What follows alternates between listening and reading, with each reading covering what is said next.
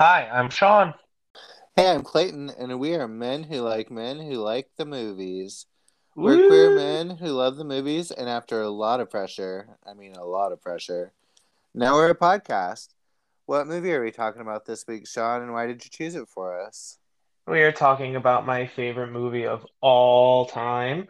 Um, been my favorite since I was five years old. We're talking about Aliens from 1986. And this It is the is- special edition, right? It is definitely the special edition. Woo! I was like, did I watch the wrong one? I was about to get scared. you better watch the special edition. Oh, I The did. theatrical cut is amazing, but the yeah, uh, the special edition is perfect. Yeah, I did watch it twice, in fact. Um, I will give you my full thoughts later, but generally I liked it. Um, It better be more than a generally. we'll see. We'll see how I felt about it on this latest rewatch. Um, so did this movie have anything cool production wise? It did. I've got a little bit of history here. So, Oh, awesome. uh, awesome. I love history. so Aliens originally came into being. They were talking about it a little bit after the ori- release of the original Alien, um, but the studios just never really got got into it. After a while, after a few years, probably around 1984, James Cameron was approached after David Giler read his script for The Terminator into possibly making a screenplay for Aliens, or Alien 2, as it was called at the time. Was able to do only because Arnold Schwarzenegger was being drafted by Dino De Laurentiis, thank you, contracts, for Conan 2. I think The Destroyer. Yeah. Conan, Um, commonly So- referred to as Conan. Conan, Conan, Conan. so they ended up uh, he had time to write the script and that it was about three or four months i want to say and in that three or four months uh, he wrote about 90 pages which is about half of a script usually but he was only in act two so it tells you tells you what he was writing they decided they liked the script so much they were going to wait for him to finish up with the terminator and if the terminator wasn't a success spoiler alert it was Oh, really? Uh, I never heard of it. I know it was this tiny little indie film, and you know it's not like it ever became a franchise or anything. But since it did so well, they decided, all right, we'll give you the director's chair. So when Cameron wrote the script, he was already basically he was told that Sigourney Weaver was already on board, so he wrote the entire script around her. Of course, that was news to Sigourney Weaver, um, and she was, and because Cameron fought for her and demanded that she be in the movie. She made a got a million dollars out of it, which at the time was the biggest paycheck of her career, and it was a huge step for her.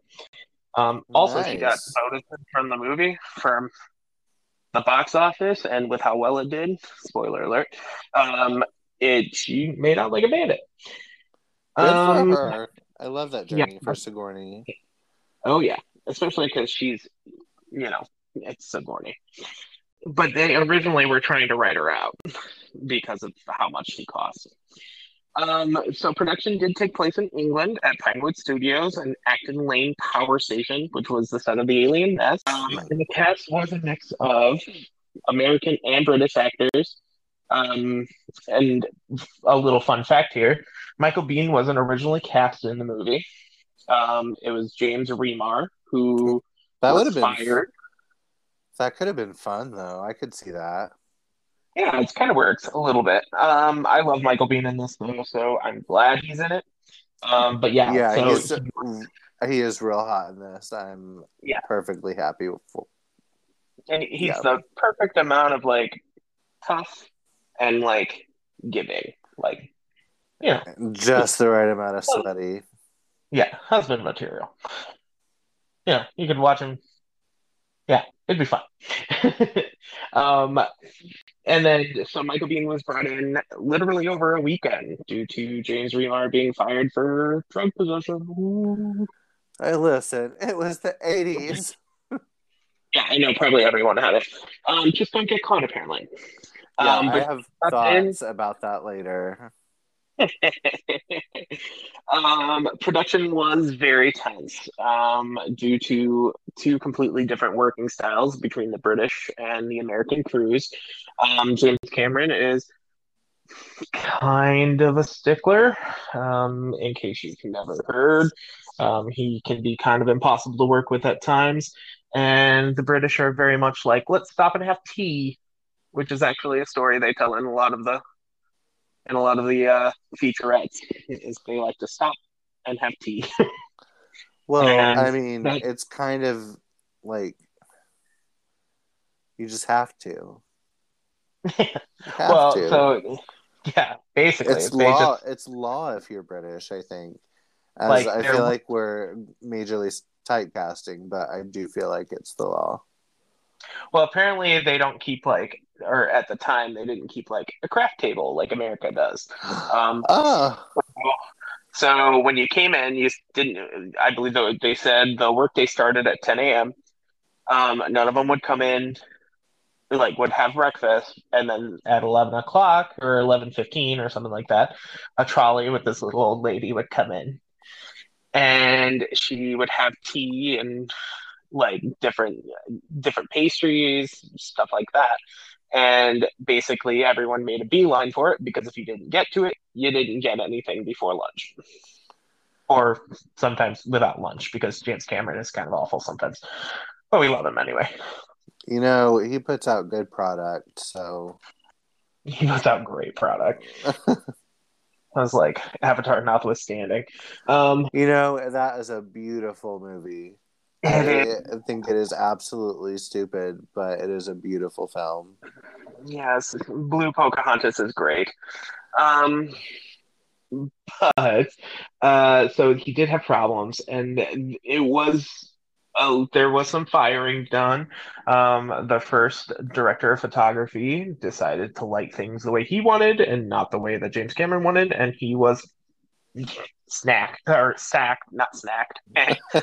Uh, I'm gonna keep that in. And then he was snacked. Whoops. Um, well, you know, if you want to be respected, just walk in there and just fire the first three people you see. Who are you? You're fired. I miss Don't Trust the Bee in Apartment 23 so I much. know, I wish I'm it would have had more. I was hoping so badly you would get my reference, and if you didn't, that somebody would. What's your name? You're fired.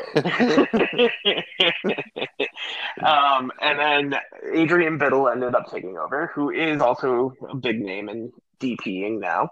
Um, DPing as a director of photography. Yeah, I Um, was like, man, just what you want on your resume. I'm, I'm He's a master of well-known- DP. I'm a master of DPing. Whoopsies. Um, and then actually, the first AD was also followed after and was snacked, sacked. I was like, was that an accident? Was that on purpose? Do we know? No. Does it matter? I don't think so. Um, and then the crew did not respect Cameron. Um, he is a very abrasive person, especially to work with. Um, and he his, his he only had two movies out at the time. One of them was Piranha 2: The Spawning. Don't watch it. I always forget that was the start of his career. Yes, it was, and oh god, is it not? It's okay. I mean, it's I, it, it- for a movie called Piranha Two. It's I if I remember right, it's better than Piranha Three Double D. So well, yeah, that's a fair point. I, anything's better than Piranha Three Double D. You know, I just really want good things for Danielle Panabaker. And She's doing she's doing all right on the CW. We'll give her that. Um, for now, they're cutting costs left and right. Oh, gosh, they all are now. But she's okay. She'll be fine. I, I have full hopes that she will end up a secondary character in another movie. Um, that was slightly rude. I love you, Daniel Panabaker. If you ever listen to this, know, you're fantastic, and you deserve the world. And you should have survived Friday the Thirteenth. Yes, so angry about that every single time. Yeah, Yeah, well, I mean, it, it was shocking. It was the only thing that really shocked me out of that whole movie. So, I mean, it did its job. It's True. shock and anger. Yeah, Um, but was yeah, I was not expecting her to die. Like, no, she had Final Girl written all over yeah, like final girl Danielle Panabaker. I mean, it And makes then they bait and switched us with uh, what's her name? Oh, just Wait, Her name was Whitney in the movie. I can't remember which. whatever. Just carry on. carry on with production. Fuck that. Yes. Um, they did think he was very inexperienced too, because, like I said, Piranha 2 and The Terminator were his only films, and Terminator was not widely released at the point at the time. So he was very much seen as like this little upstart who came in with Gale Anne Hurd, who was his wife at the time. And if you don't know who Gale Anne Hurd is, she produces The Walking Dead now. She's produced a lot of huge movies, a lot of James Jim Cameron for a while. Um, so she's a huge Hollywood producer. Uh, but they were both She produces and The Walking Dead. Ugh. yeah, give her a break. She's making I'm more money than we are. That's so true. I'm also just trying to picture James Cameron as a little upstart. Well, I mean, Not like he had a beard at the James time, so Cameron. apparently the British used to call him Grizzly Adams because he had a beard, which it Aw. wasn't completely off. Um, but yeah, they because it wasn't in wide release yet, they hadn't seen the Terminator, and even when they tried to do showings, so that way they can get an idea of like his directing style and and like how what what his style of movie is. Um, apparently, no one would show it. so, Uh-uh. but they finally did. What? I just What'd was like, Yeah. nobody would show up. Wow. Yep. So nobody came. Um, they did find finally have a stalemate for him. Um, after Cameron kind of talked with the crew and was like, "This is why, you know, our schedule is important." And he promised, and he promised to always respect the crew's uh, working times. And apparently, things were much better after that. Um, yeah. Um, and then so next up I've got was Alien. That was pretty much it for production.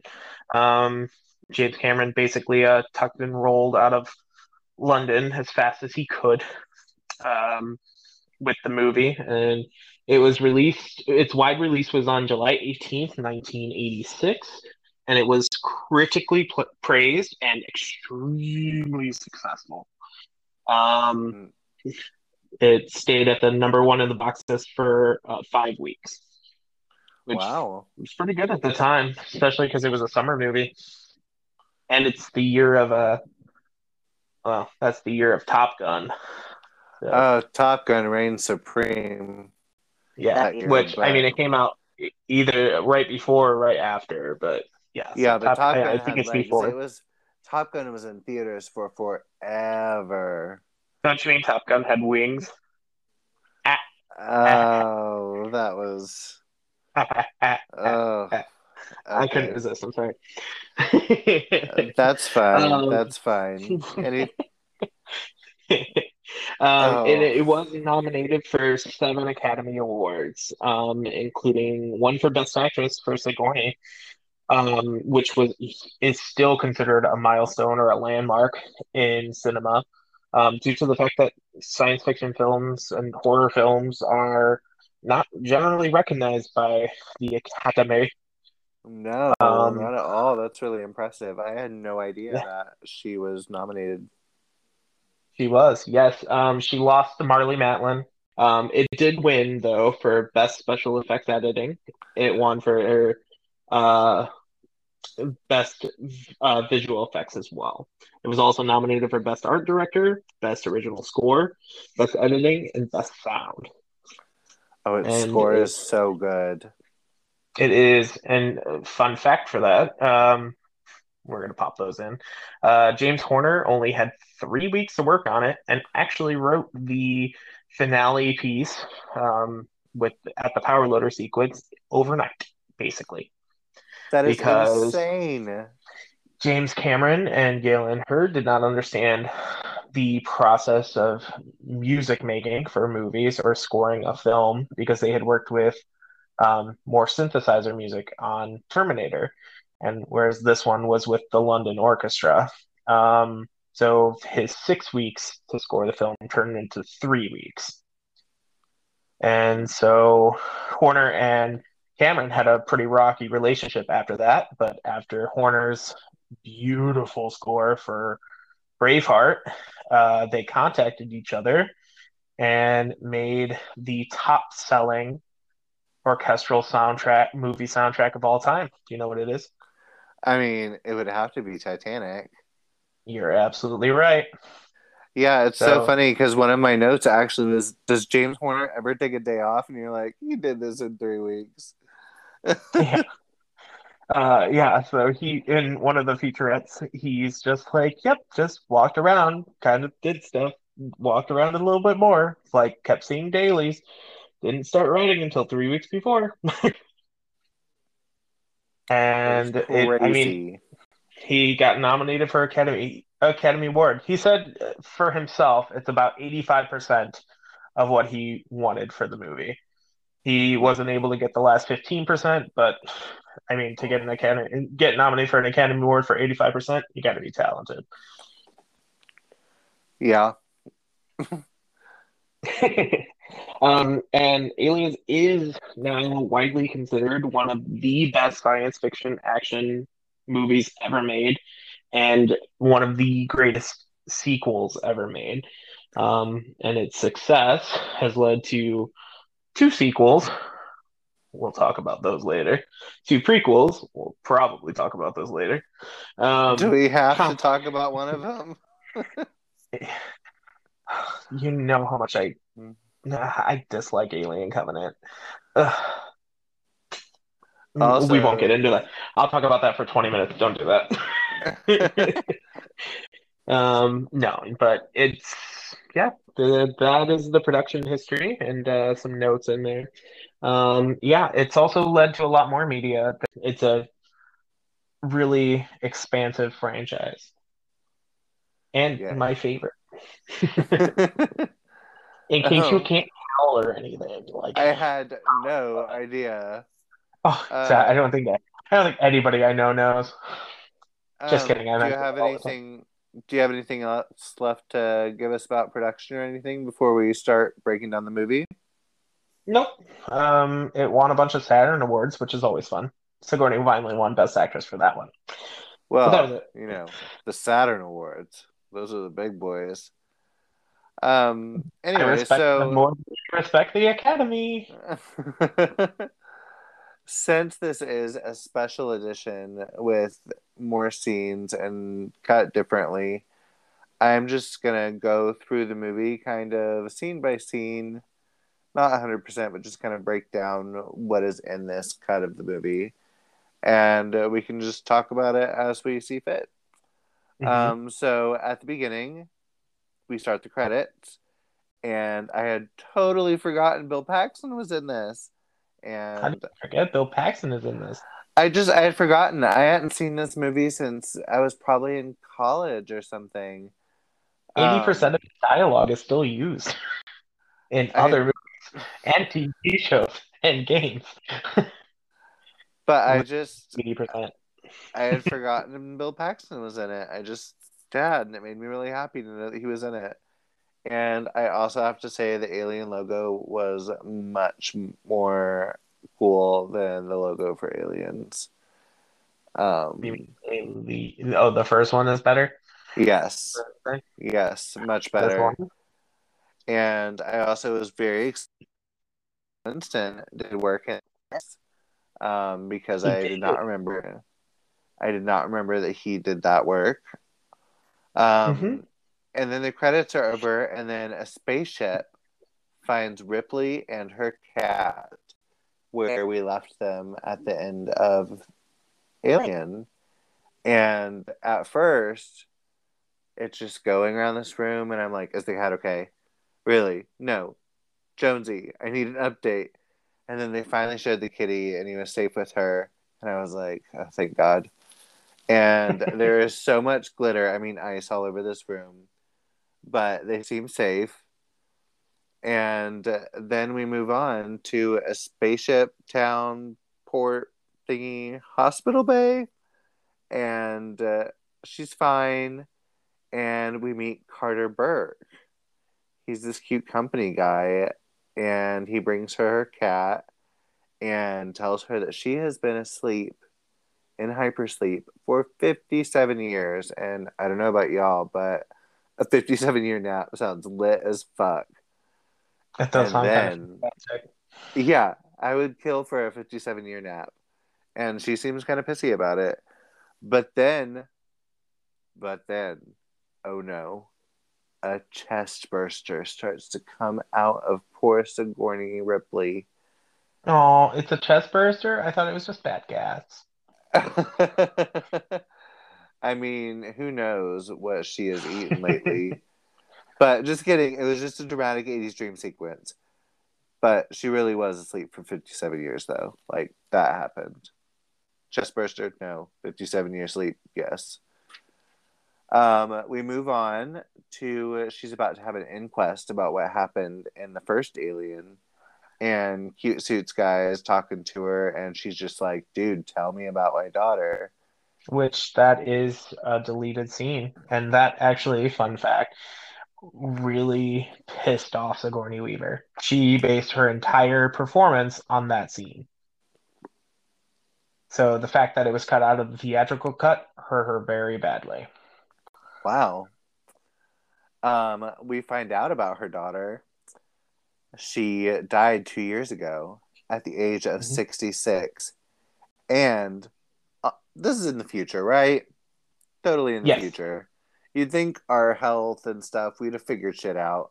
There is no way this woman was 66. That picture they showed us was of a 90 year old woman. Like, my mother is 59. And if you put my mom next to this lady, you would think they were about 30 years apart. Uh, I'm like, would you like another uh, fun like- fact on that?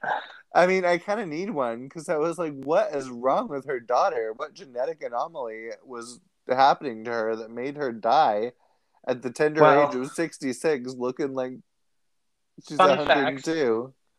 Her daughter, Amanda Ripley Mc- McLaren, will have her own dealings with the alien species, the xenomorphs. Um, but the picture is actually of Sigourney Weaver's mother, Elizabeth Inglis. So the vi- picture she's reacting to, that's why it looks so much like her, is because it is her mother. What age was her mother in this photo? Because Uh, she was born in like 1908 or something like that. So I mean, it's got to be 50, so 60. 70. well, that woman lived through a few things. she lived through some shit. So I'll If you play. Alien Isolation, Amanda Ripley has been through some shit. Okay, all right, give her a break. I am never going to finish that game. I tried for you and I bought it and I just really hated it. And. It's okay. uh, it's just so frustrating. So Yeah, then we go into this so then we go into this inquisition where they're drilling her about what happened. Are they drilling her? Are they drilling her hard? I mean, kinda. And all I can think is while she's standing up there they're just like, You did all this bad stuff, blah blah blah by your own admission. I'm just like, how can I handle this hair for two and a half hours? 80s hair for women, I just it physically hurts me. But I Okay. do love that this future that they imagined by this room, you know, way in the future, involved incredibly heavy smokers. I like feeling represented. Uh, well, I mean, honestly, with uh, that form of talk, there probably need to smoke. Um, yeah, it's so the inquest is there. Another fun fact, if you look behind them, you actually find out that Lambert from the first movie is trans. Oh, Is he? yep. It's a small little hidden detail um, that recently came out, but if you see, um, it says born male. oh man, I just died in the background. But that's super cool. I hope Mhm.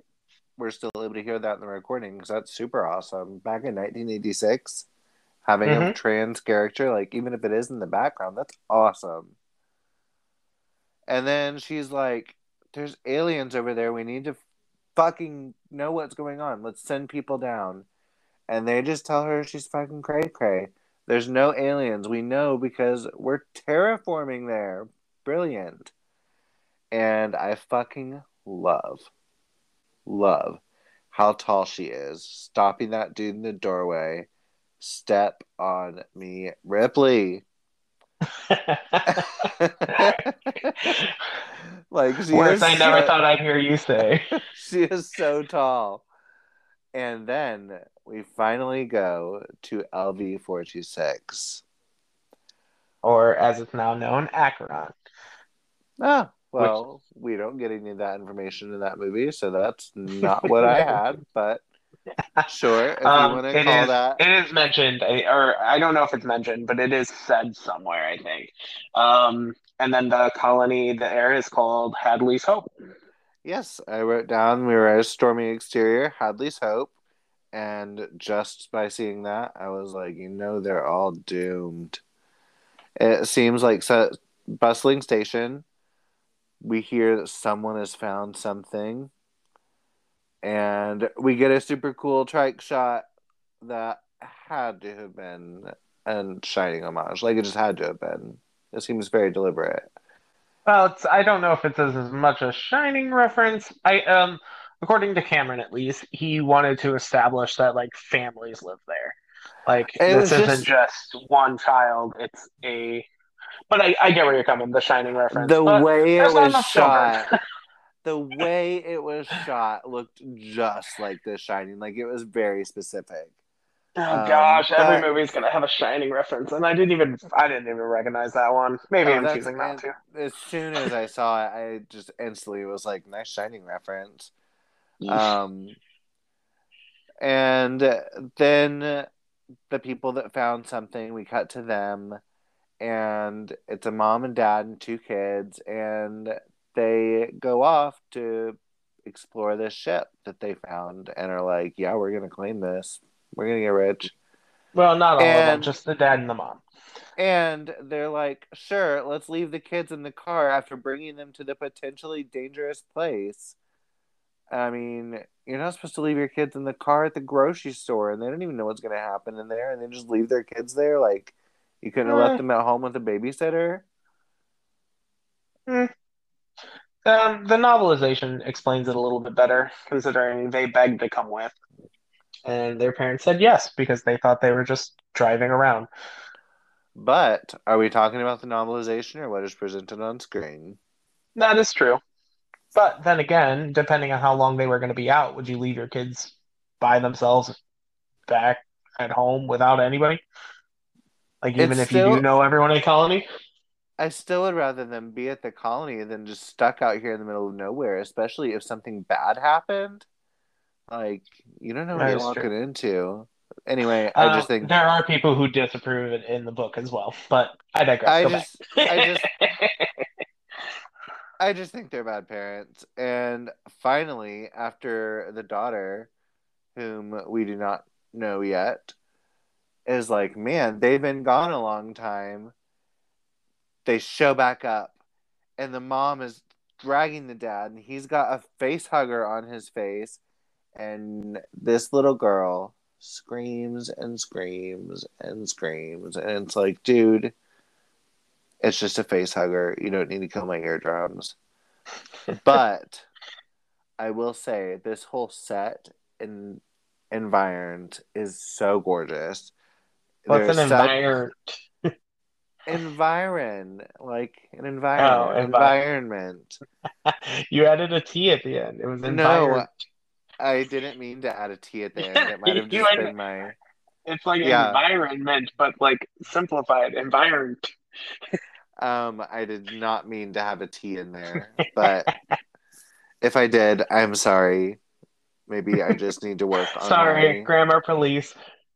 talking diction um but what i was trying to say English. is there was an amazing sense of space and location and i was really wowed by that i was just like they came up with something really special And then we cut back to Ripley smoking a shining cigarette special. And if you don't know what that is, Wendy smokes a cigarette in The Shining and it somehow miraculously is entirely ash that has not fallen off of the cigarette. It's amazing. And Ripley gives her a run for her money in this scene. And Well, PTSD will do that to you. yeah, Gives you stillness, calm. and also she has been to a salon. She has a slightly less offensive 80s do.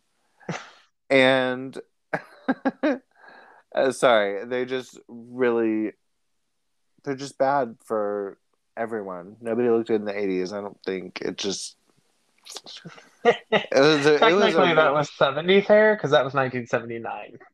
uh, And then this either one was way, it was just it was just a rough time for hair. Let's just put it that way. and they're like, "Oh, by the way, we've lost contact with our terraformers." That she was like, um, "It's all dangerous," and they were like, "No, you're crazy. It's fine. They've been there for twenty years." And now they want her help. Fucking typical. And I was just like, tell them to fuck themselves, girl. And she's like, no, I'm not going to go. And he's still just like, but we need you to go. And I'm just like, dude, no is a full sentence. And then we move into another bad dream, but we don't have to see it this time. She just wakes up and we are spared the sequence, as I said, but her nipples are freaking out. Like it had to have been a crazy dream. and then she FaceTimes Suit Sexy Man, and he's looking pretty good in this You Up FaceTime video call. And in a huge plot twist nobody saw coming, she decides to go. She decides to go help. And Yeah, but it's an important part of her character. Um, Ripley's dealing with PTSD. She's faced a monster that has literally killed all of her friends and has destroyed her life in more ways than she could ever expect. Um, she's traumatized. It's one of the reasons she can hold her finger so still that she can get an ash thing. Um, so the I mean she doesn't want to go back, but she decides to go back because she, and it's twofold in meaning. She's confronting both her past, her her trauma, her hurt, and she's also trying to make sure it doesn't happen to anyone else or to see who they can save. Um, it's it's an important step for Ripley. It's informs a lot of her it informs a lot of on the character herself, someone who's strong enough to be able to look past her own trauma and try and confront. I get that from a story perspective. I just feel like a person with actual PTSD would never just be like, okay, I'm going to put myself right back in that situation. They're going to be in a cor- corner hugging their knees.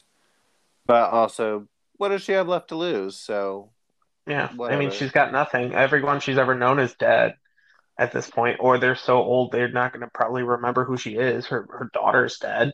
Like, you have no friends, you have nobody. You are literally alone in the world.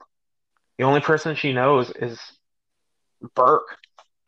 And Well- I mean, Paul Reiser's cool, but he ain't that cool. and she barely knows him. And she has Jonesy, which they did let us know she is leaving Jonesy, the kitty, behind to be safe, which made me really happy. I was very stressed out about Jonesy when this movie started after knowing what he went through in the first film.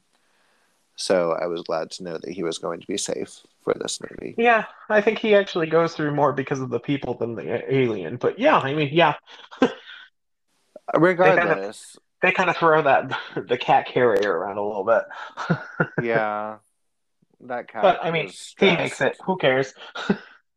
I care. I love cats. I know you're allergic, but they're wonderful. Oh, I like cats, but you know, he he I, he made it.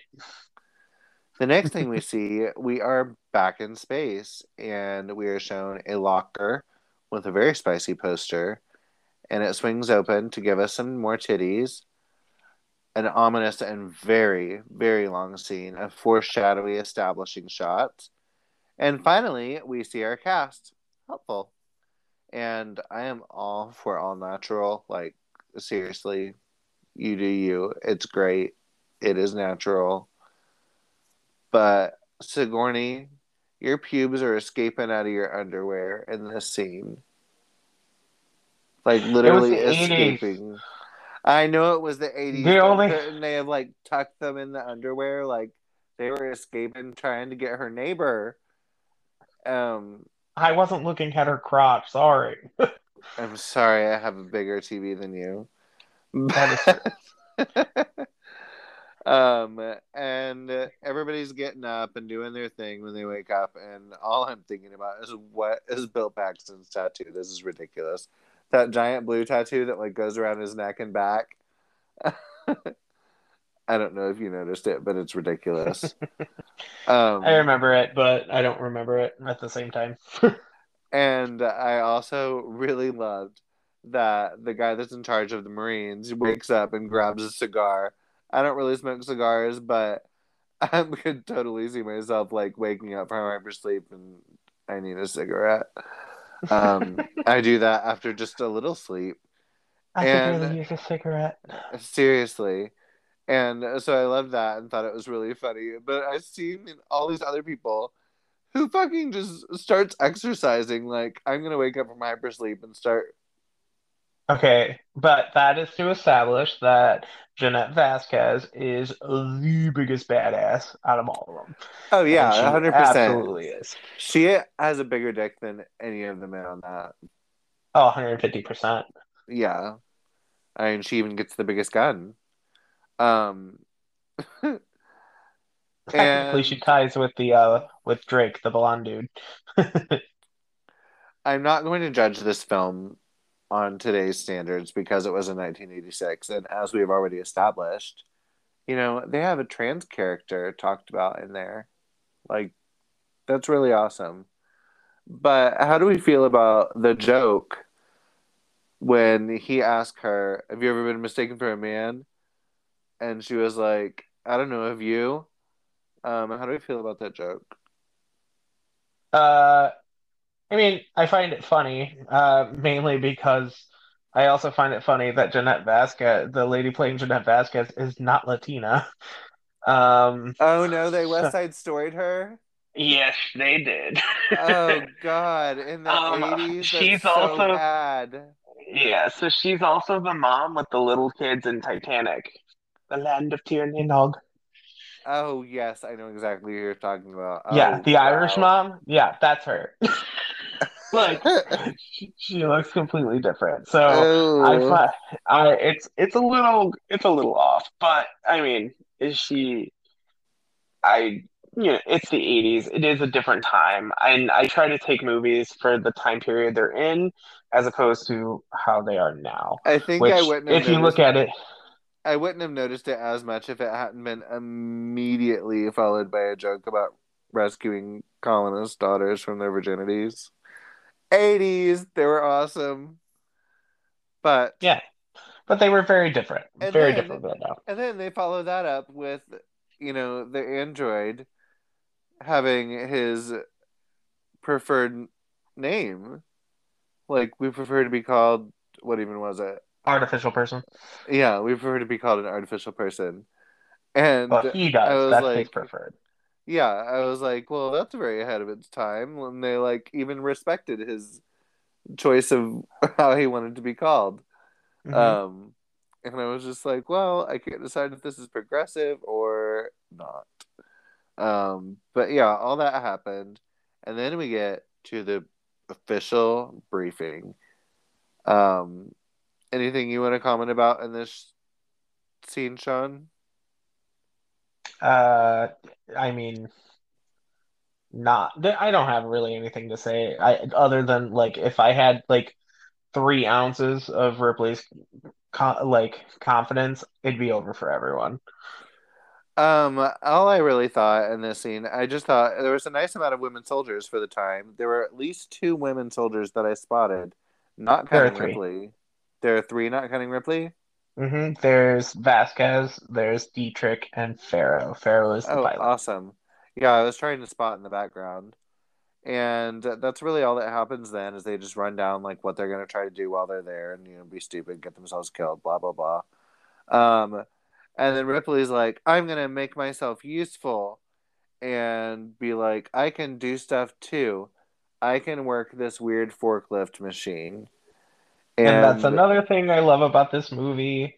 Um, Ripley deals with a lot of sexism in the Alien, Alien movies. Um, in the first one, her, I mean, her orders aren't obeyed, and the alien is led onto the ship, even though she's clearly in the right. And uh, Kane should have been put in quarantine. In this one, she's not believed. She's told she's crazy and has to go undergo psychiatric evaluation.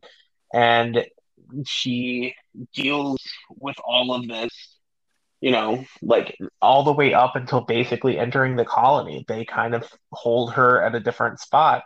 And then, really, it, I think it really starts to change right at that scene when she uses the power loader the first time. And you know, when he when she asks, I feel like I feel like a fifth wheel. Can I do anything? And he goes, Can you do anything? It's a it's almost a little bit of a sexist question, and she shows that she's just as powerful as the rest of them. I did want to make note of how smooth these puppies move for later um, events. wink, That's wink. because that's because they're standing on another person in the back. There's like And a then- bodybuilder behind it. And then we get a cool arming up sequence where they're just like getting all their weapons and everything. And I just have to say, I love a nicely oiled up slash sweaty. I don't know what they were. Needlessly bulgy bicep. Um, really appreciated that. And after that, and then we get Batmo Space Tank. Is that you? It's this really cool car tank thing that It's also kind of looks like Armored the personnel carrier. Carrier. um, I like I like Batman Space Tank.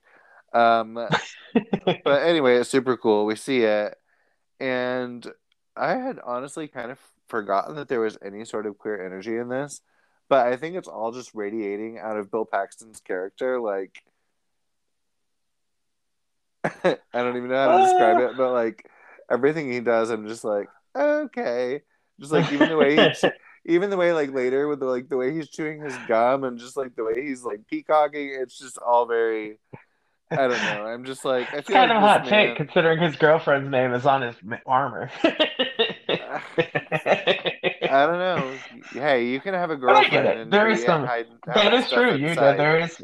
I'm just saying. You you are correct. That is a. He does have a kind of queer energy. It's very. It's almost manic at the at times. Like Yes. the kind of. and just because he has the name of his girlfriend tattooed on him, Right. I have a couple, you know, just one or two maybe, if I thought hard enough about it, of men that might have also been straight with a tattoo of their girlfriend that had not straight relations with me. So it doesn't always mean everything. that is true. You are correct. um, and then somebody drops the phrase, which I have always wondered ever since Buffy, but just nobody's ever really explained it to me. They're like, "We're five by five. It's five by five. Like, but what's five by five? I know it means like we're good, everything's okay, but like, what is five Um, by five? Where did this? I start? actually to- believe I that might have know. I think that actually uh, originated with this movie. I'm not entirely sure that's an actual military term. Well, I don't think it's an actual like But military term, but I'm just like, do you do you think this really originated that line? Like, was this? I do, I believe so. I mean, A lot of them. I mean, if you think about it, there are a lot of lines in this movie that are still used. We're in the pipe five by five. Five by five is used a lot. Um, game over, man. Game over. Like that is a line from this True. movie that is used in everything now. Uh, And you know, five by there's- five is really specific. I just listeners let us know if this was the first instance of five by five, and also what exactly does it mean, and also why am I so thirsty for Bill Paxton in this? Like, he's so chaotic, which It's so is kind of your brand. so chaotic So, I mean- and unstable and sweaty. Yeah, and it's kind of Um, your brand. So And at this point in the movie, it's close to an hour, and I personally love the pacing. But not much has happened. And when I Well- think about when I think about aliens, I'm just like, oh, that's the action one. It's nonstop action. And so then when I did this rewatch, I was kind of surprised that you know stuff has happened. The plot has moved forward. It's been building, but as far as thinking of this as a nonstop action movie, as how I remembered it, we're an hour in and there's not really been any action yet. I was shocked. Um, Well, and I like to think of it as the alien approach, essentially. Alien, nothing happens for like an hour and a half. Well, no, it's not quite that long, but it's an hour in, like, before anything really happens. Same with this movie. Like, the entire movie, you're building. And whereas Alien is building towards a gothic horror um, of the, you know, the chest burster and then the subsequent xenomorph on board the station, this one is building towards some kick-ass action. It's kind that of cool. true. and it So, does I have mean, a lot it- of When But I and I could- mean when the action starts, it generally it, it'll slow down a little bit, but after that it is unremittingly tense. So it starts to it really builds itself. yes, but I could see certain people being like, "Oh, this is boring." I personally love a good slow burn, and I wouldn't even necessarily consider this a slow burn, but the fact that I noticed, like, wow, we're an hour in, and you know, when I was just taking notes of the Well, plot, and then also keep in mind we are watching the special edition. The theatrical cut does move faster because they were worried about that as well. The, the entire sequence of Newt and her family finding the finding the uh, finding the ship, that's not in there. None of the stuff at the colony is there. It goes strictly from the it there's the mention of her daughter isn't in it. Like those are pretty big sequences. The, I, I believe the entire one is like 10 minutes. So I mean we're at 50 minutes instead when stuff starts happening. Um, Right. And because of that, it kind of speeds the film along.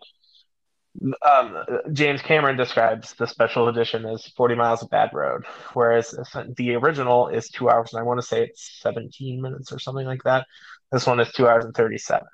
And it does move at a good pace, but it doesn't hit breakneck speeds until the absolute moment that tension is the highest. Nice. I get that. And moving back along on the plot of this, we're on LV 426, and all I was Background. thinking was fuck all the shooting in the fake rain on these studios and all that gear. It looks miserable. They should get paid extra for those days. And they get inside. And Actually, one of my favorite shots is right there. Um, when Ripley is about to enter the facility and she stops, and you just see everything. And one of the best, one of the reasons Sigourney Weaver is one of the greatest actresses ever is because she does a lot with her eyes. She doesn't do it so much with her face. She doesn't do it so sometimes, but her eyes will tell you so much of what she's feeling. And you can just see she's remembering and her memories are just awful. And it just it it's one of my favorite shots in the movie. Sorry, go on. Um, it is cool. And also, I totally believe right here that Headband, who is apparently not Latino, um, has the biggest gun. um, there is a very ominous dripping ceiling trope. And lots of talks about barricading. I will try my best to refrain from singing Les Mis. Um, you're welcome to everyone. Jean Valjean. meow, meow, meow, meow, meow, meow, meow. Um, the one person out there that would get that, you're welcome. Um, then we find out they've been keeping face huggers at this colony. Great idea. And then well, they weren't keeping them. They were they were taken off of people before they were able to implant the embryo. So they killed the people that had them on them. Well, they weren't destroying the them. study just, yes. Well, I mean, you have to study your photo in order to understand it. It's just like Prey. We we watched that a few weeks ago. The one of the reasons that the main character Naru and that is able to survive is she studies her her she studies the predator. She understands what it makes it tick, what its weaknesses are, and then That's she true. I them. guess I guess the people in that situation wouldn't know that that was a horrible idea to keep these. Well, they know it's a horrible idea, but they're trying to keep it so they can find a way to stop it. True. So if you can find something, that, I mean, they bleed acid. If you can find something that would work to neutralize that acid, you would have even better. You'd be able to have better close quarters combat. It's very. If much... only they knew how futile it was. Well, I mean, after I mean, in this scene, we are seeing how futile it is, considering what's happening in the in the in the colony itself. Yeah, everyone's dead and gone, or are they? Because we see on the little radar something's coming. And also, the motion tracker is one of the greatest things I've in any movie that is a good way to build tension with so little. Yes, all you hear is. is that beep, and you hear the beep, and as it starts to beep just, more, you know something's know it's coming. Getting, it's just getting closer and closer. Yep. And yeah, and it, um, they use it in the first one, but I think it's used even better in this one. And no offense to the military, because I have a lot of military friends, but they start shooting even though they're not supposed to. Shocker. And Whoa. where are you at? You skipped a little bit. Um. Well, they saw something was coming, and it was. Oh, the yeah, yeah. Sorry, I got and yeah, no, I was like, I'm right. No, you're there. I'm wrong. I'm sorry. Thanks. Um, so somebody shoots, even though they weren't supposed to, and they're like, "Stop that!" Shocker. Well, it wasn't that they weren't supposed to; it was that he was smart enough to realize that it wasn't an alien. Might as well have been, dude. I see a creepy little kid like that. I'm fucking out of there. No maternal instincts activating for me. Um. so yeah, they see this creepy little kid, and she runs away, and I just would have been like, "Oh, that's so sad. But Ripley's like, no, we've got to go after her. So she goes after her and uh, finds her little pad she's been hiding out in for however long. And I just had to notice and the things that this girl has in her little pied a terre. It's a nest, for she, lack of a better word. She has a, a photo of herself which I too think I should grab a photo of myself in a survival situation because that's normal. And uh, I didn't see it as that. I saw it as in like this is a, a hint of when I was happy. I like, just am going to try to build a theory that Newt might be a serial killer. Um, I will not take for this new blasphemy. uh, um, considering that little girl survived like a month and a half by herself here. Yeah, how I did think she? She's she's a fucking serial killer because she can fit in tight spaces. She no, can fit in tight spaces. Give her a break. Whatever. Um. Now that everybody's settling in, they've got kid responsibility now, and they find out everybody calls her Newt which is such a normal nickname. I call him Max ex's salamander sometimes. He knows who he is. Um, Newt also has a doll's head named Casey. I think she might be a serial killer, like I said before. She has survived. Like, I just, I think I, it would, it would make sense. so in, in the in the novel and the audiobook, she is not just a head. The head falls the rest of the body falls off when she's running away and can only keep the head. So give her a break. Her doll broke. It's all she has left of what her parents gave her, other than her name. I shouldn't even go by that. Yeah, they call her Newt. Actually, in the audio drama, they call her Newt. They called her Newt when she was being born. It's But like why? a Why did they call her Newt? What's wrong with Well, her? it was I, when- like, it was when- questions. it was when she was in her stomach. It was like you know a little Newt. Uh, You know how ki- some just- kids will call them like, oh, this is, you know, our little Cletus the fetus. our We know who that bean- is. our little bean. um, yeah. Anyway, I did fucking love after Ripley's like, they'll protect us. They're soldiers. When Newt answers, it won't make any difference. Uh, Perfect. Chef's kiss. And then we move on to researching face huggers. And uh, And Basically- So basically, this scene exists for Bishop to be a red herring. I mean, creepy. And yes. Well, I mean, after the first we- movie, you're supposed to have some yeah, a little bit of ambivalence towards the android. yeah. And then the only other thing that really happens is we find out they found all the people. They found a cluster with their little beepy thing. Yay! And- personal data transmitters. I hate that you know that. Every colonist had one surgically implanted. um, and then we go to the people's location, and I have Which is questions, which, at- I'm sure you will. I will answer them from- all. And I'm also really horrified what the answer is going to be because I have never understood why this franchise is so gooey. Uh, because the nest is created from like secretions that they make out of the tubes in their backs. So they're just going around shooting two goo out of the tubes in their backs and like Yeah, basically. And it's also how they uh it's also how they like entrap people. They use that same goo. I know, but I just didn't know where it was coming from, and just everything's always gooey, and I'm like, are these aliens? Yeah, it comes out of this? the it comes Is out of their dorsal fins. Is this just their- them like pooping and it's creating structures? Are they drooling this much? Are they like No, it comes or- out of their dorsal their dorsal spine. I hate that you know that they have a dorsal spine, and I hate that you know that they shoot goo out of it. I just hate all of it. But thank you for answering that question.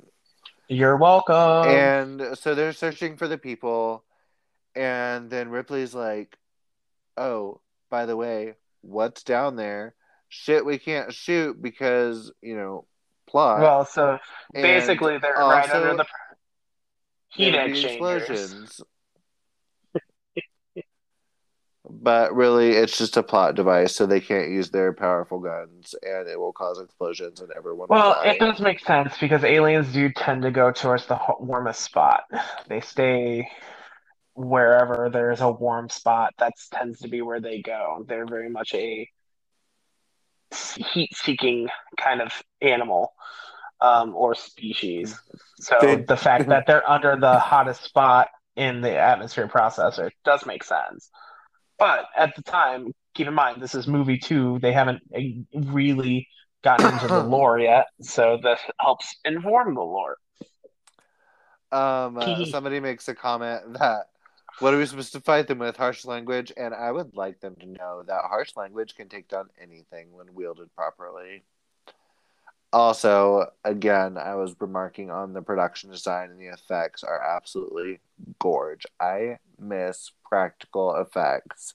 Yes, 150%. And it's why the 80s are my favorite, is because everything still feels real.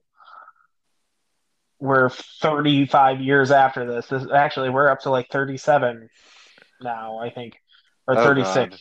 We're 36 years after this, and or 35, 35. Uh, we're 35 years after this movie came out, and it still looks better than half the movies that come out now.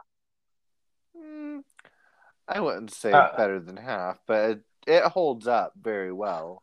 minus I, I would say half. I think it looks when there's something there that you can act with, it feels tangible. Like it's not just like, oh, I'm looking at a pogo stick. No. It's it just works. yes, yes. I, I I know how movies work, and it's weird. I feel so sorry for actors today. I'm telling that to the audience, okay? not just you. You're not the only one here. Calm yourself Uh, down. And another note of is this movie really progressive or backwards? On the progressive side, all the military people are wearing body cams in 1986. And I just thought that was interesting, and that's all I'm going to comment on that. But and then we get to one of my favorite parts. I fucking love the chest burster babies. Um, love them. Stuff starts going to shit. People are attacking. By people, Well, I not mean people, but aliens. by people, I mean xenomorphs. but they have, as demonstrated later in this feel, as in this film, they have feelings too. Um, by the by I- one the- of them has feelings. The rest of them are just mindless drones, basically. either way, they're getting attacked. People are dying. People are shooting. Stuff's getting on fire. They took away all the rounds earlier that they couldn't use, and of course they get lit on fire. And boys are so fucking dumb. One of them's just like, "I'm gonna stand here and watch this like catch on fire and explode." And so they're like trying to drag Well- them away. Be a little bit more charitable. One of their own was just taken, so and she accidentally burns another one alive. And when they go to check on their friend, he is very dead. But they get caught in the crossfire of the burning ammo bag. And he So, just stares at it. slightly You more see a burning ammo bag. You fucking run. Um. Yeah, I didn't say he Also, was smart, but be slightly more charitable. Mm, whatever. He was dumb. And also, I was really impressed at the headphone technology that they were using in 1986 because I'm like, there are explosions, there are gunshots. Have you heard a gunshot in real life? That is fucking loud. In an enclosed area, and these people are still being able to just chat over the comms. like, what was this? Prototype Bose noise canceling shit? Like, whatever it was. Probably. I need some of those. And then, guess what happens? Do you know what happens, Shawn? Because I know what happens. Is, Rip. is that a real Rip- question? Yes. You really think Rip- I'm, I don't know what happens next? Yeah, I can play And this movie in my Ripley head. Ripley comes to the rescue Tokyo Drifted in Batspace Tankmobile before it was even cool. Yes, she does take the APC and enacts a rescue for the ones who are left. And Once again, ignoring the, you know, useless leadership. Yes, yes, she does. And uh, they shoot an alien trying to get in the door. People get sprayed with acid. Uh, Just she runs over one like she's a future Jessica Biel running over Michael My- Michael Myers, running over Leatherface. I know my horror movies. We're not recording later. I was fine. about to be like, who did Jessica Biel ran over? Like, I didn't hear remember, anything about that. remember in the alternate universe timeline when Jessica Biel was cast instead of Scout Taylor Compton? Yeah, me either. Yeah, it'd be- that's weird. That'd be awful. And anyway, so after No offense, Jessica Biel. yeah, you were great in Texas Chainsaw. I literally do love that movie and you. Um, so after Ripley rescues everybody in her space bat tank mobile thing, it gives APC. whatever. It's easier to say than Space So gives- Mobile. it shows kind of what's going on inside the vehicle.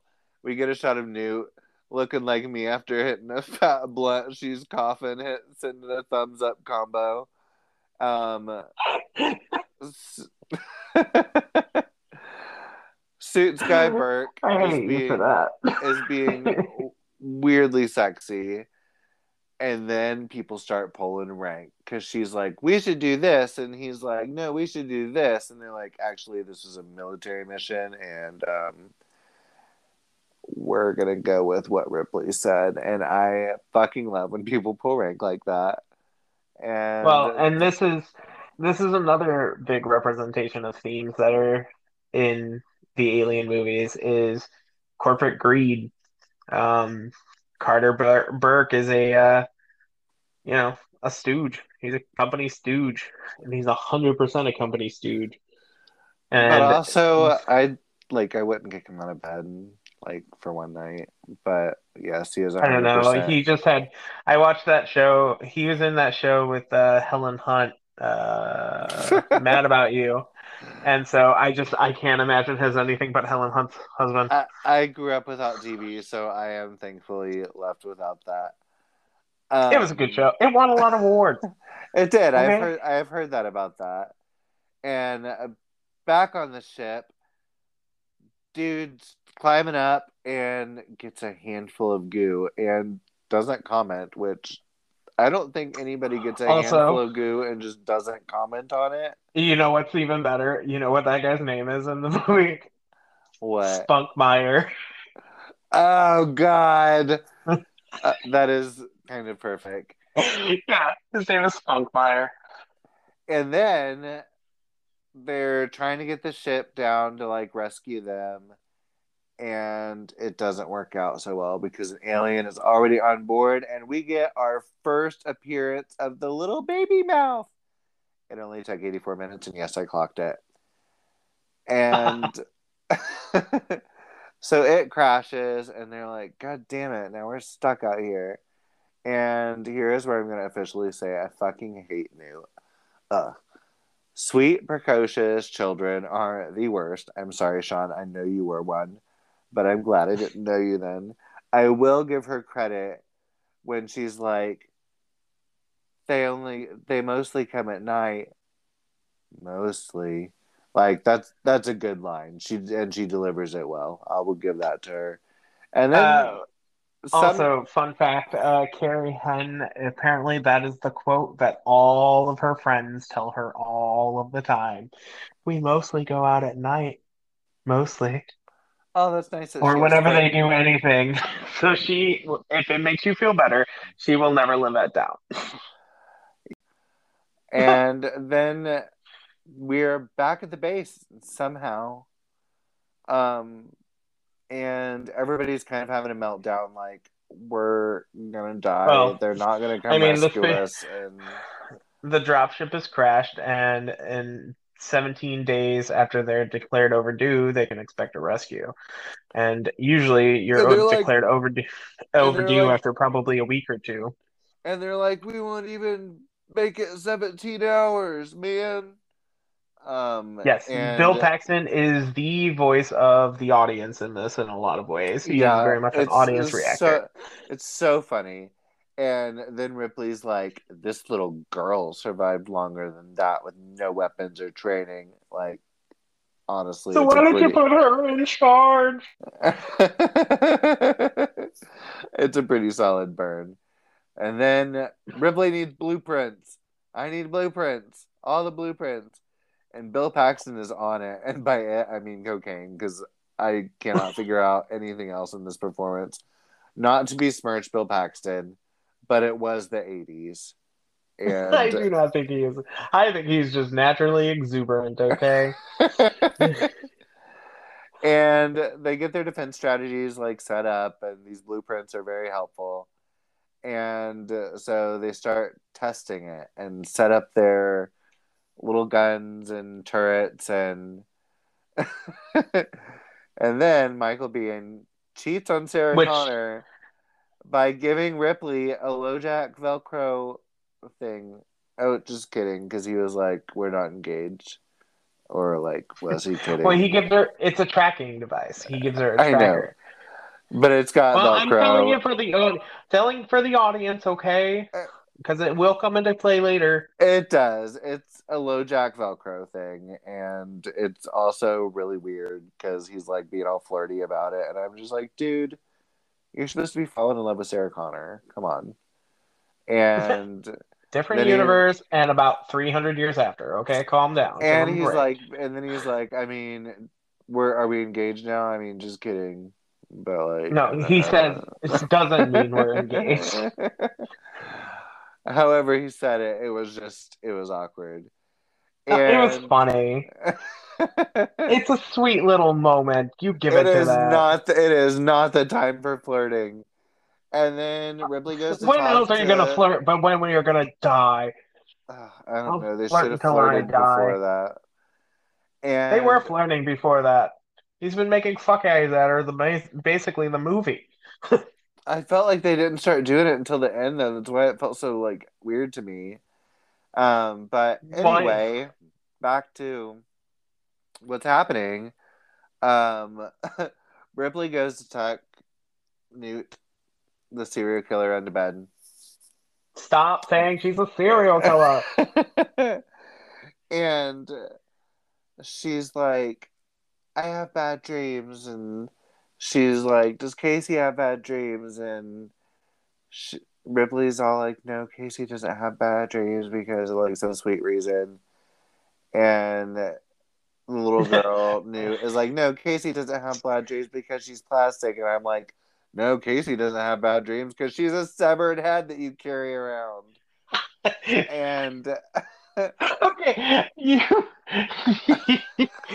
you, your amount of no sympathy for this poor little girl that has lost her everyone she knows die is kind of rude. Just saying. I just, So like, uh, she has been through a lot. You give her a break. you know how I preco- feel about precocious child characters. She's not even precocious. She's just a girl. I don't even think she's that like. She's not like brilliant. She's just a girl. Like She's just a, ugh, she's a child. She's not a Mary Sue. She's just a child. There- She's a, like, Shawn, there are reasons. I have a cat, and yes, I know. You wouldn't be able to keep a child alive. I, can barely keep myself alive. Like, oh. exactly. Anyway, Ripley said, "Fuck that engagement."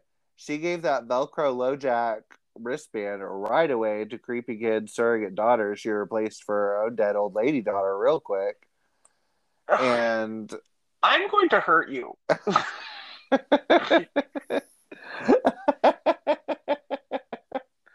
I literally was just like, how long is it gonna be before Shawn like drives over here I'm. and punches me? I'm And trying then- to think of a scene where, like, you could tell someone's just like getting there, and that's where I'm feeling right now. I'm smiling, and it's not really a smile. See, I was smiling. And anyway, then they have a conversation about like, well, they need an egg for each of these people. We found all these people. Who's laying the eggs? And then we find out, shocker, suits Burke lied. And she's all mad at him because he caused all these people to get killed and Well, and that's another thing on the greed. He sends an entire group, he sends an entire colony to their death so he can make a buck. And I don't mm, care he who probably you would are. He probably would have made a He- lot of bucks. He- yeah, it's not worth anyone's lives. I don't care who you are. I don't care what it's worth. It is not worth the lives of anyone. But hey, he shot his shot. Does it work out for him? You'll find out soon.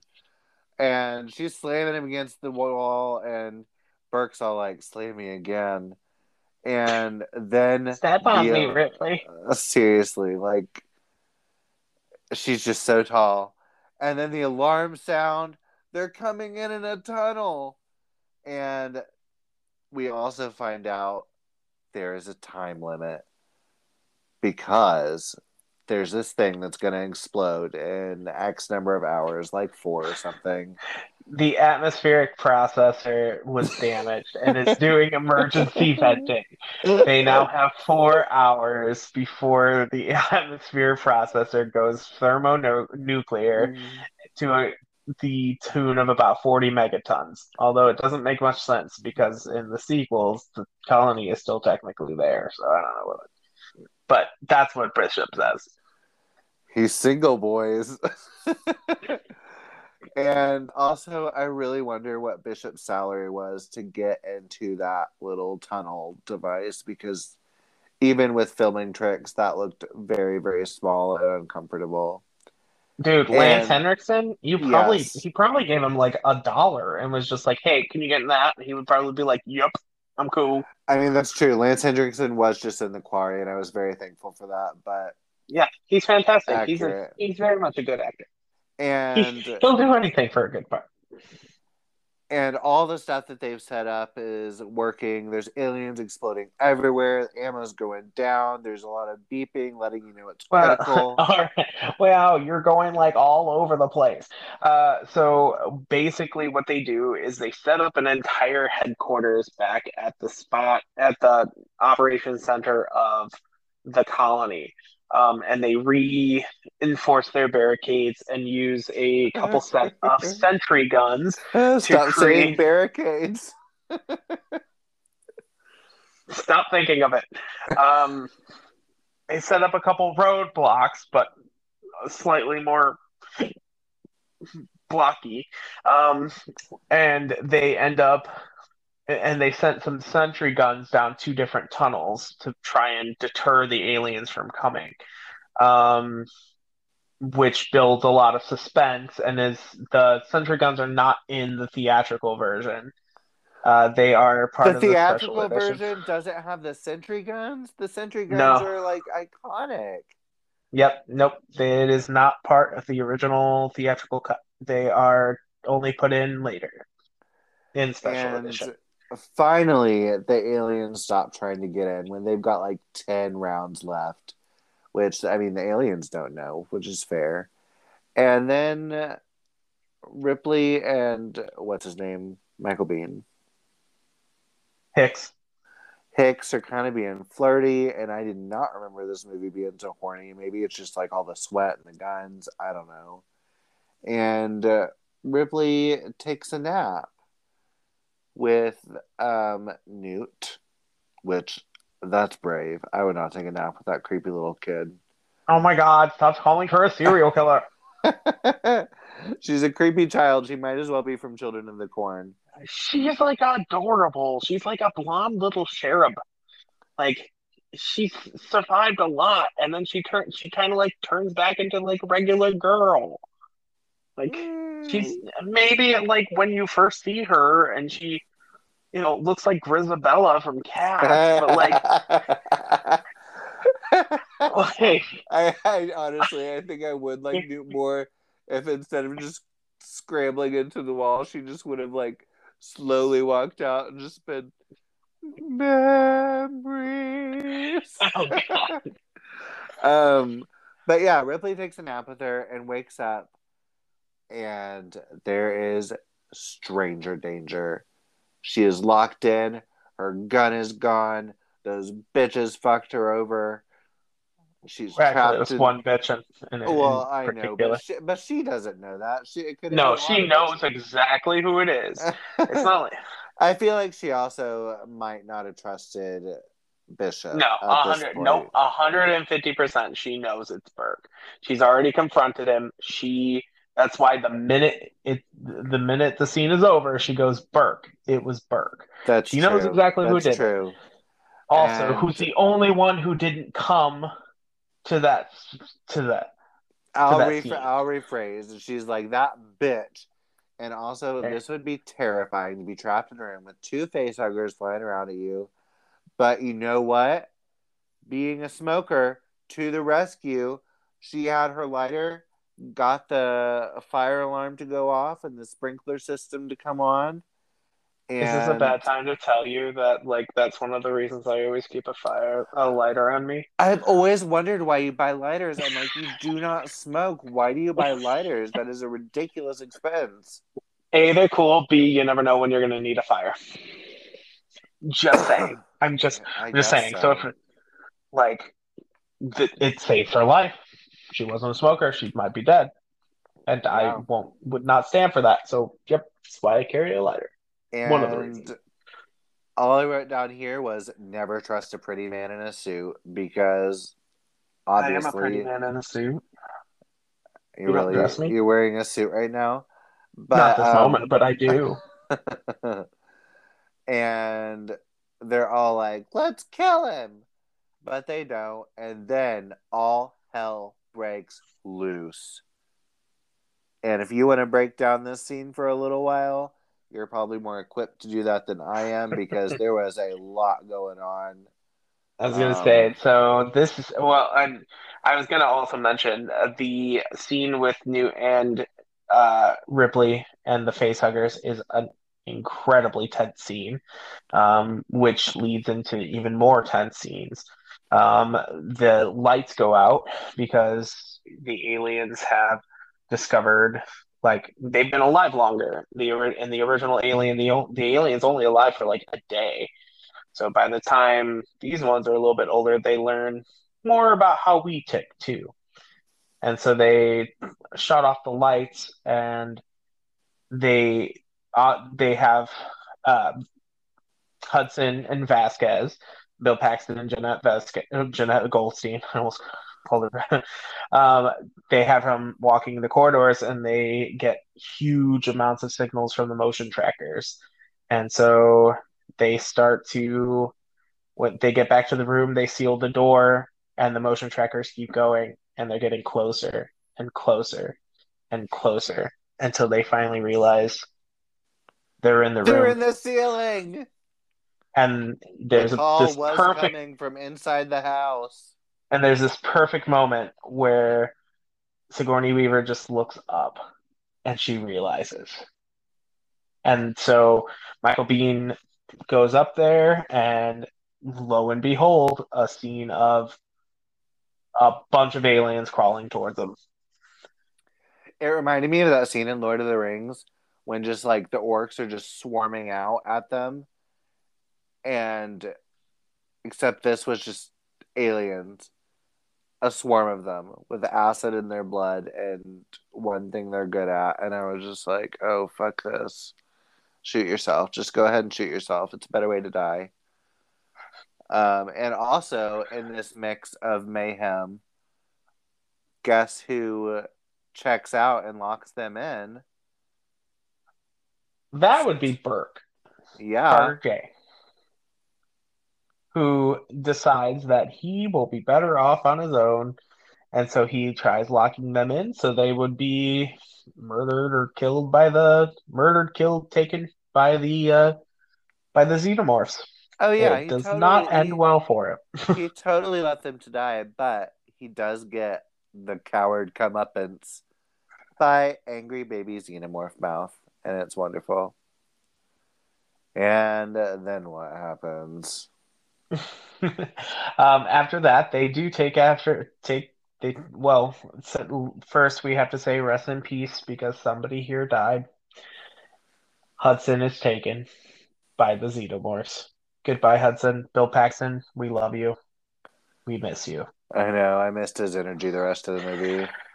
Um, but they decide to take Hudson's advice and they follow her. So they get into the du- into the ducts, um, the air ducts, and start to try and find their way to the to the airfield where Bishop had gone out with a portable terminal to try and get the the other dropship um, down on remote. And he so they're trying to head out to the airfield and now they're following Newt through the through the docks. And what does Newt do?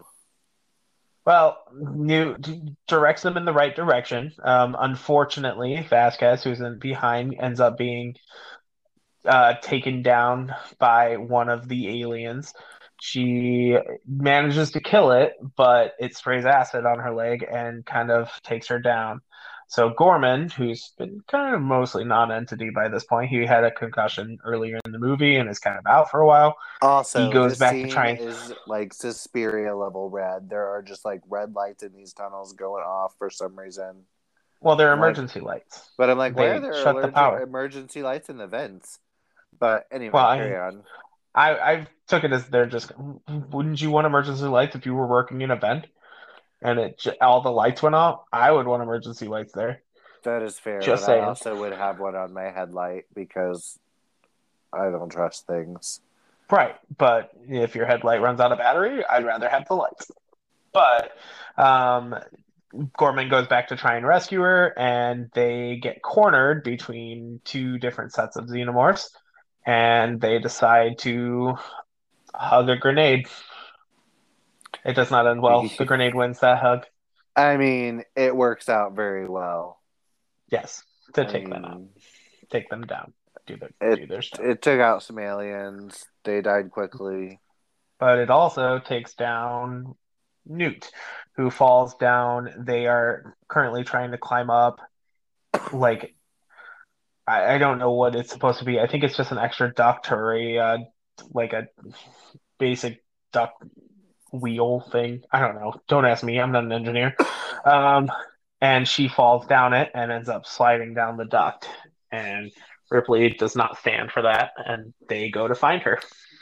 I know, like we were in such a hurry and everything, but oh, Newt fell, and let's go after her again. You're such a monster. You wouldn't go after the little girl. I will say, when they find her and she's standing down in the water and they're like trying to get her out, I think this is the best shot in the entire franchise. That Of a xenomorph. the xenomorph rising out of the water behind her, like just that Tail first. Yes. Like the frame before it moves, I think is just the best shot in all of the Alien movies. And also, obviously, I've been giving Newt a lot of shit. I don't hate children, but I do love like children in danger things, but like it's usually so cheap. I never, even on my first time watching this movie, thought Newt was actually in danger for a second. And now we've got let's rescue Newt on a timer. We have 26 minutes to Okay, save this stop. bitch. Full stop. Full stop. What did I skip? These 26 minutes are the most unremitting, unremittingly tense and perfect minutes of film. From the scene, well, and honestly, so uh, Newt is taken, unfortunately, by the aliens, and Hicks is taken out of commission by shooting an alien, which unfortunately bleeds its acid on him and takes him out of the game. Um, both Ripley and Hicks manage to escape to the airfield and meet up with Bishop, who, and then Ripley asks him how much time is left, and they have 26 minutes.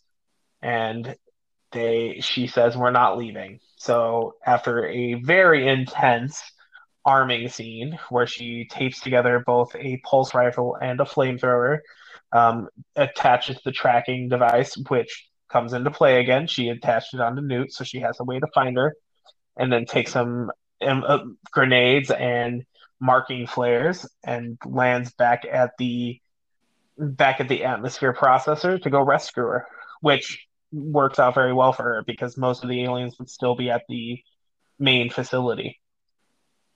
So it gives her time to go and find them. Oh, there were still aliens though, and she does Well, you're never to leave.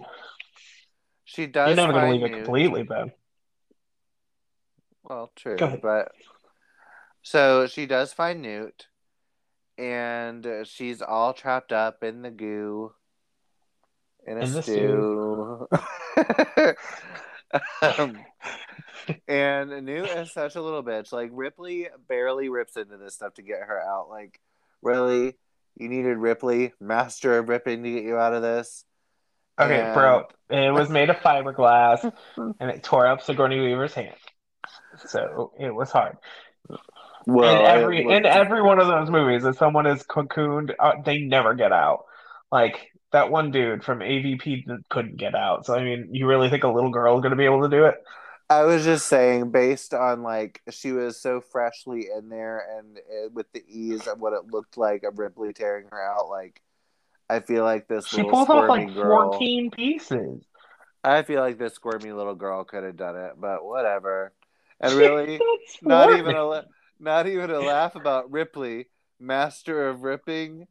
Yeah, I, I I chose to ignore you. Uh, it was like my my Resident Evil my Resident Evil joke that was just for you. Oh, Um, thank you. so But, she's yeah. got Newt now, and she's like, "Let's get out." And she finds the queen, and honestly, any sort of creature, copious amounts of unhatched eggs freak me the fuck out. Like if it's a spider with a ton of eggs, if it's just like even in like piranha where you see all the piranha eggs, like everything I just I don't like it. It it's gross. The queen looks really gross with like her egg thingy all pooping them out. It's like watching a turtle give birth. It's horrible. it's um, an ovipositor, thank you. Um and Oh my sac. god, Shawn. It's just normal. That's normal clinical you're terms. Make, you're gonna make people think you're a virgin. Um, well, I did take medical terminology in school. Okay, it's an ovipositor. Calm the fuck down. Jesus. Did your teacher happen to be the same teacher from Buffy? um, but the queen does look super epic scary though. Like honestly, icon. And Ripley's like, I don't give any fucks, and just keeps killing all of her children, spraying all well, the eggs with fire. First off, uh, first, it to, they show that the queen is intelligent. Um, Ripley, yeah, she is. Ripley uses the flamethrower to dis- demonstrate that her weapon has fire, and then holds it against one of the eggs.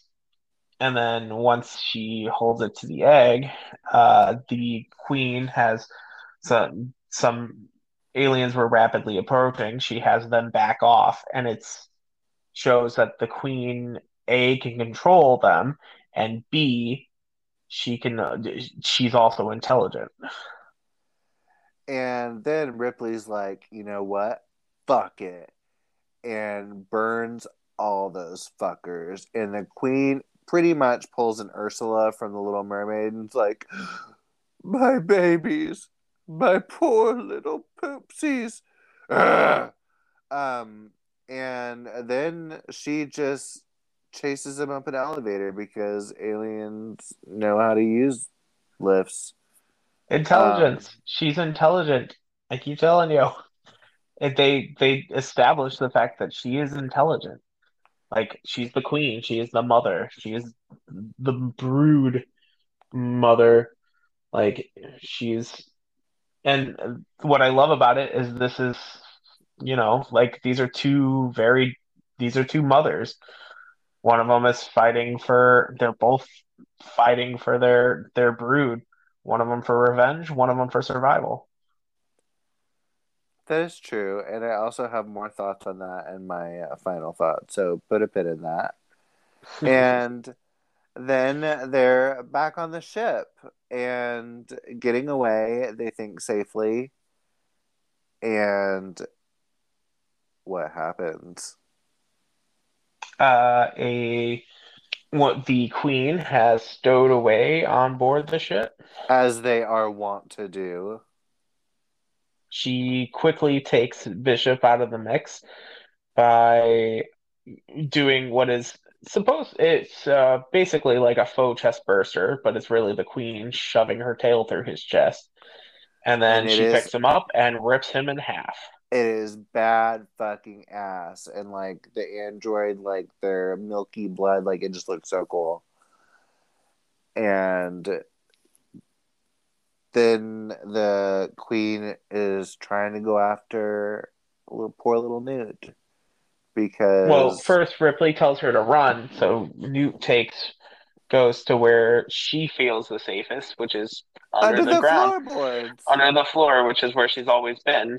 And Ripley, once she hides, Ripley runs and hides behind and gets behind a door that she closes, and the Queen goes after Newt, and she does not play the same games that her children do yeah, Newt just keeps hopping from floorboard to floorboard, and the queen's just like, ah.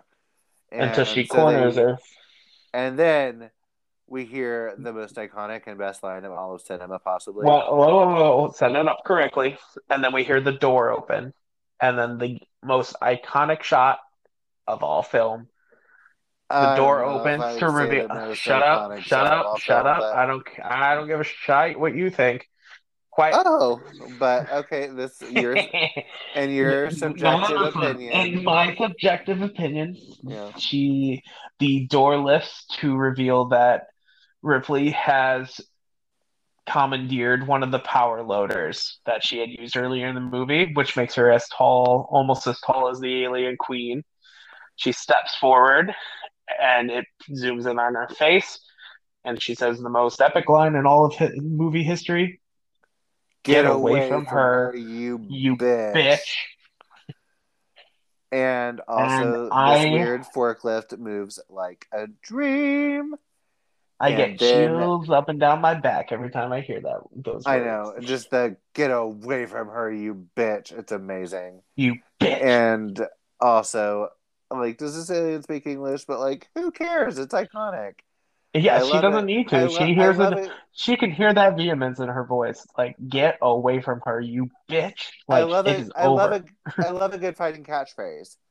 And so then the alien and Ripley fight. And it's pretty awesome. And I don't know how much you want to say about the fight. I don't really have any Uh, comment until they're I in the air duct. I love this fight. I think it's it, it it's a battle of it's another battle between the mothers. Um, like Ripley would die to save Newt, and the Queen would die to save a single egg. You know, uh, and they're just and they're both fighting for survival and in some cases revenge. It's kind of an ultimate battle between the two, between the two species, even too. And anyway, Ripley gets the alien queen knocked into the airlock. But Well, she goes to open. She goes to knock her into the airlock. She lifts her up, opens opens the airlock, lifts her up, and goes to throw her in. But sadly, the alien is smart, and she grabs the power loader to pull her down with her. yes, she pulls a Gandalf before it was a thing and pulls her down. And Ripley's like trying to get out, and I'm just like, pull the lever, Ripley. Um, because she has to pull a lever to lift the alien out. And Which I, is And my just- only. I it is my only a- caveat. I just can't see someone pulling a lever and not think of Emperor's New Groove. So Pull the lever, Kronk. yeah, I'll I'll give it to it. That is my one uh, my one thing with this movie that I don't love is the fact that there just happens to be that magical lever. But I give it to the rest of the movie for being perfect. I can let this one go. on the bright side, and unlike the Emperor's New Groove, it is the correct lever.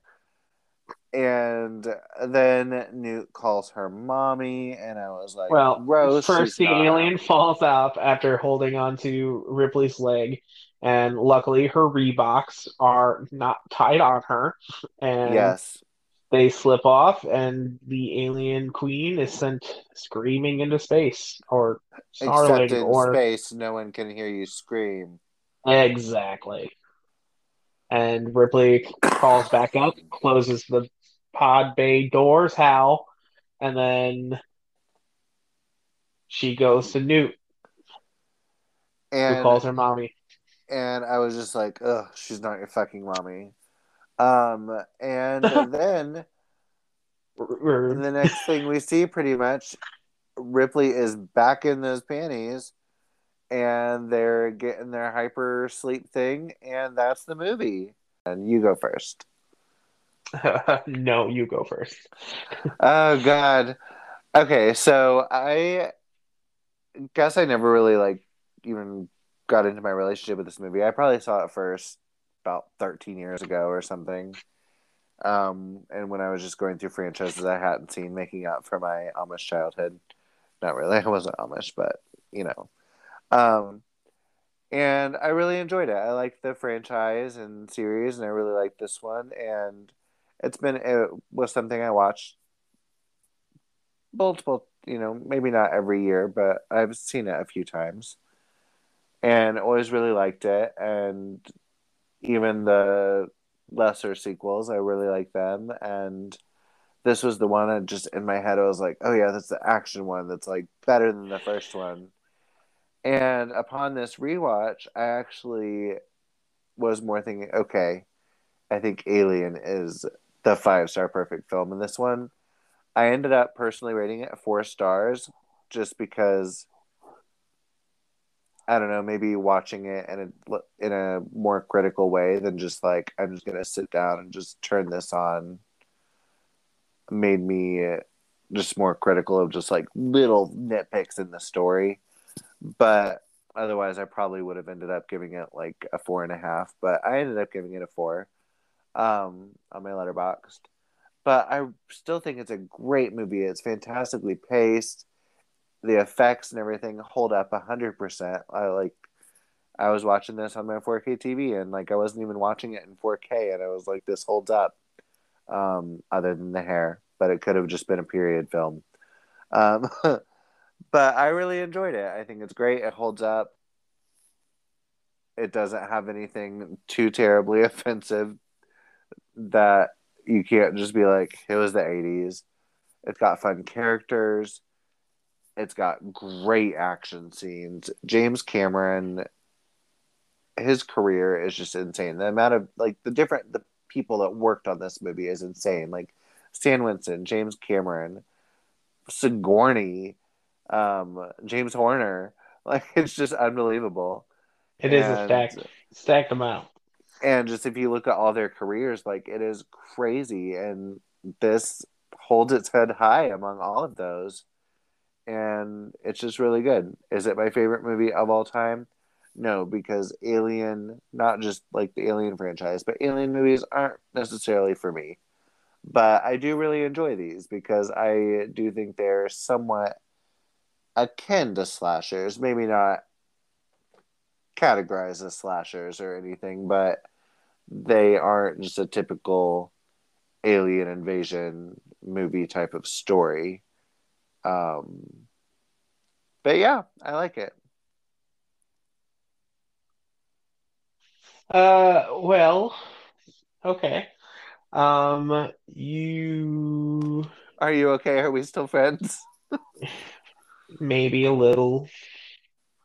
Uh, no, I, I, I, I think you're being overly critical, to be honest with you, considering this has um, um, almost every critical critic loves this movie um, considering its Letterboxd, which we'll get to later. Um, but I'll just go with mine. Um, I think this is a perfect film. I think this is a perfect amalgamation of almost every genre you can think of. Like it's horror, it's action, it's sci-fi, it's comedy, it's drama, it's a monster movie, and it does. It's not just aspects all all of them, but it's also a linchpin of all of them. Except for maybe comedy. There's probably funnier films. Yeah, I was like, but, where was their comedy? Like, I mean, I well, know, I mean, uh, Bill Paxton is funny, you know, stuff like yes. that. But and there is com- say, comedic aliens. I will say, while I was kind of shitting on it and was more critical in my thing, I do really like it and rate it highly. It's one of the best films ever made, but yeah, it's just one of those things that it's just not especially for me.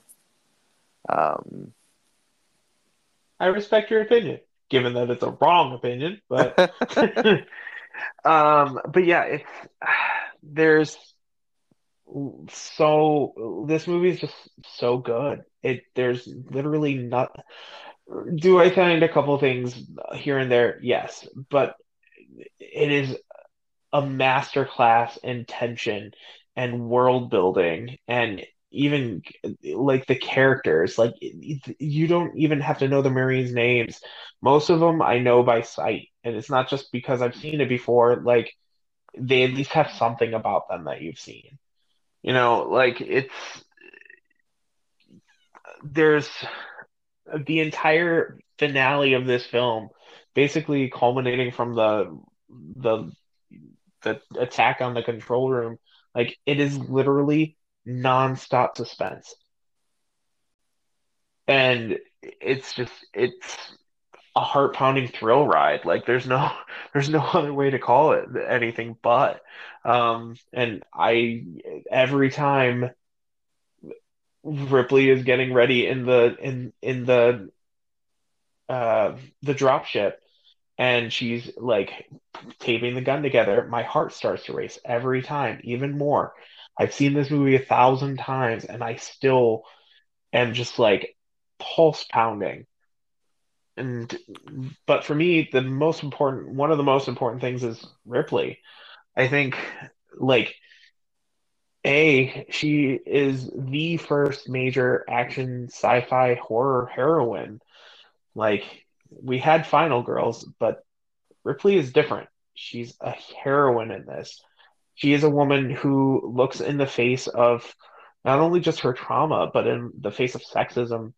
And she looks into basically the void of space. She sees she sees the alien who is a representative, and I'm gonna get all um, I'm gonna get all educationally in here, but she's representative of the archaic mother, like a yawning chasm of birth that breeds nightmares, and she looks past her own nightmare to not only save herself but to save Newt. And she's just she's strong, she's confident, she's smart, she's basically everything I've ever wanted to be. Just maybe not the haircut. Oh God, please not the haircut. um, but yeah, I just I think this movie is perfect. I think it's beautifully done. I think it's a, technical mastercraft. It's a mastercraft. It's just there's n- I could talk about it for hours and I'll just start saying the same thing. Um, oh, but don't talk for hours. Our listeners would never go on to the next episode. That is true. Which we are at two hours right now, so we should yes. probably start working working our way out. I will edit um, it down to something manageable. I would have asked you at this point if you knew what the budget was, but you do. But do. the budget for this was eighteen and a half million dollars. But do you know what that is adjusted for inflation today? That I don't know. Fifty million dollar budget. So a pretty that's less decent... than the marketing for most movies.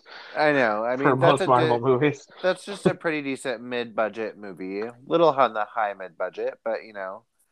And what it made was 10 million on its opening weekend. But again, there was a lot of stuff out right then, so that might have made him a little freaked out. But then it made 85 million in the U.S. total, and then worldwide total, it made 131 million, which, if adjusted for tra- inflation, well, and also they don't know exactly how much it made because numbers aren't record for the worldwide weren't recorded as much back then, so it did make right. anywhere between 131 and 185 million more worldwide. Yes, but on just like even again on the low side, it made at least this much right. which adjusted for inflation, it made three hundred and fifty-four million dollars. And do you want to guess its Letterboxd rating, or do you already know what that is? Well, if it's anything like it's Rotten Tomatoes, Rotten Tomatoes is ninety-eight percent. Um, on Letterboxd, um, on Letterboxd, it's a four point nine, four point eight. It is a four point one on Letterboxd. Most people give it four point one. Most give it a 4.4 or a 5. Um, but remember that theory about the best movies in the world are usually a 3.9 on Letterboxd, so that's actually pretty good. And then you've got people like Mitchell that are like, that sucked. Um, again, speaking of Mitchell, my ex, we do end up randomly watching shitty movies, again, like Fall. Would you be interested in listening to random little tiny bonus episodes where my ex and I watch shitty movies and then bitch about them? Um, is there anything else you want to leave listeners with before I go over our socials and what we're covering next week? Yeah, I just wanted to. I mentioned a couple things in there. Um, I did read um, a couple articles. One of them was uh, by Thomas Caldwell, um, who does the Cinema Autopsy blog. Um, he gave me a couple, gave me voice to a couple of the opinions I had.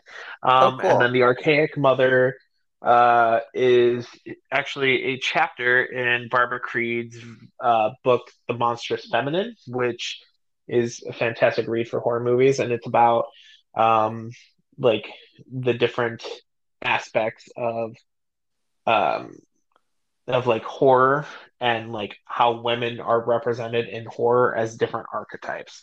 Um, and there's an entire chapter devoted devoted toward Alien called "Horror and the Archaic Mother." Alien.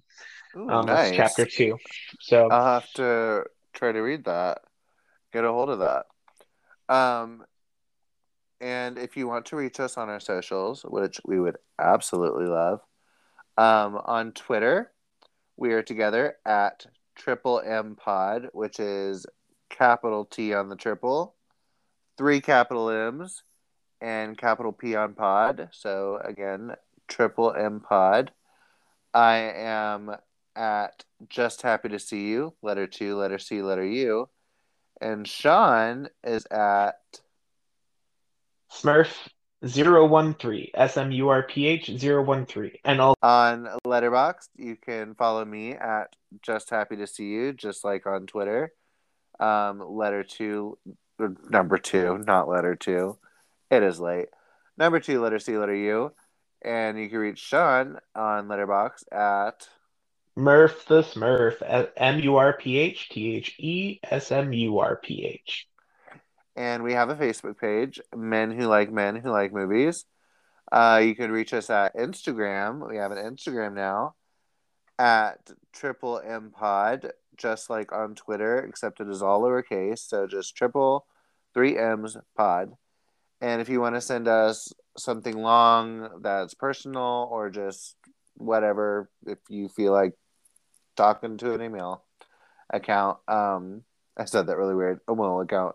Uh, if you want to reach us Yeah, by email, if you want to reach us by email, it is men who like men who like movies pod at gmail.com. And those are all the socials. We would love it if you reach out to us. We'll get back with you. And we Add me on Facebook. I'll totally confirm. when you get a ton of strange friend requests, Shawn, I will remind you of this moment. Add me on Uh, Facebook. I'll totally confirm. And um, what do you think we're watching next week, Shawn? Oh, I think I know what we're watching next week. Next Uh, week- why don't you explain it to me? next week we are watching Ti West X from earlier this year, um, which was one of my favorite movies to come out in a very long time. And And, I I liked it.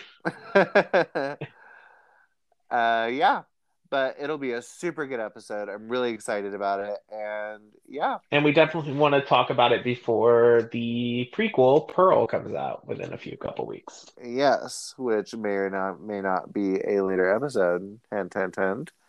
Um, but yeah, anyway, bye. See you next week. Bye, everybody. Toodles.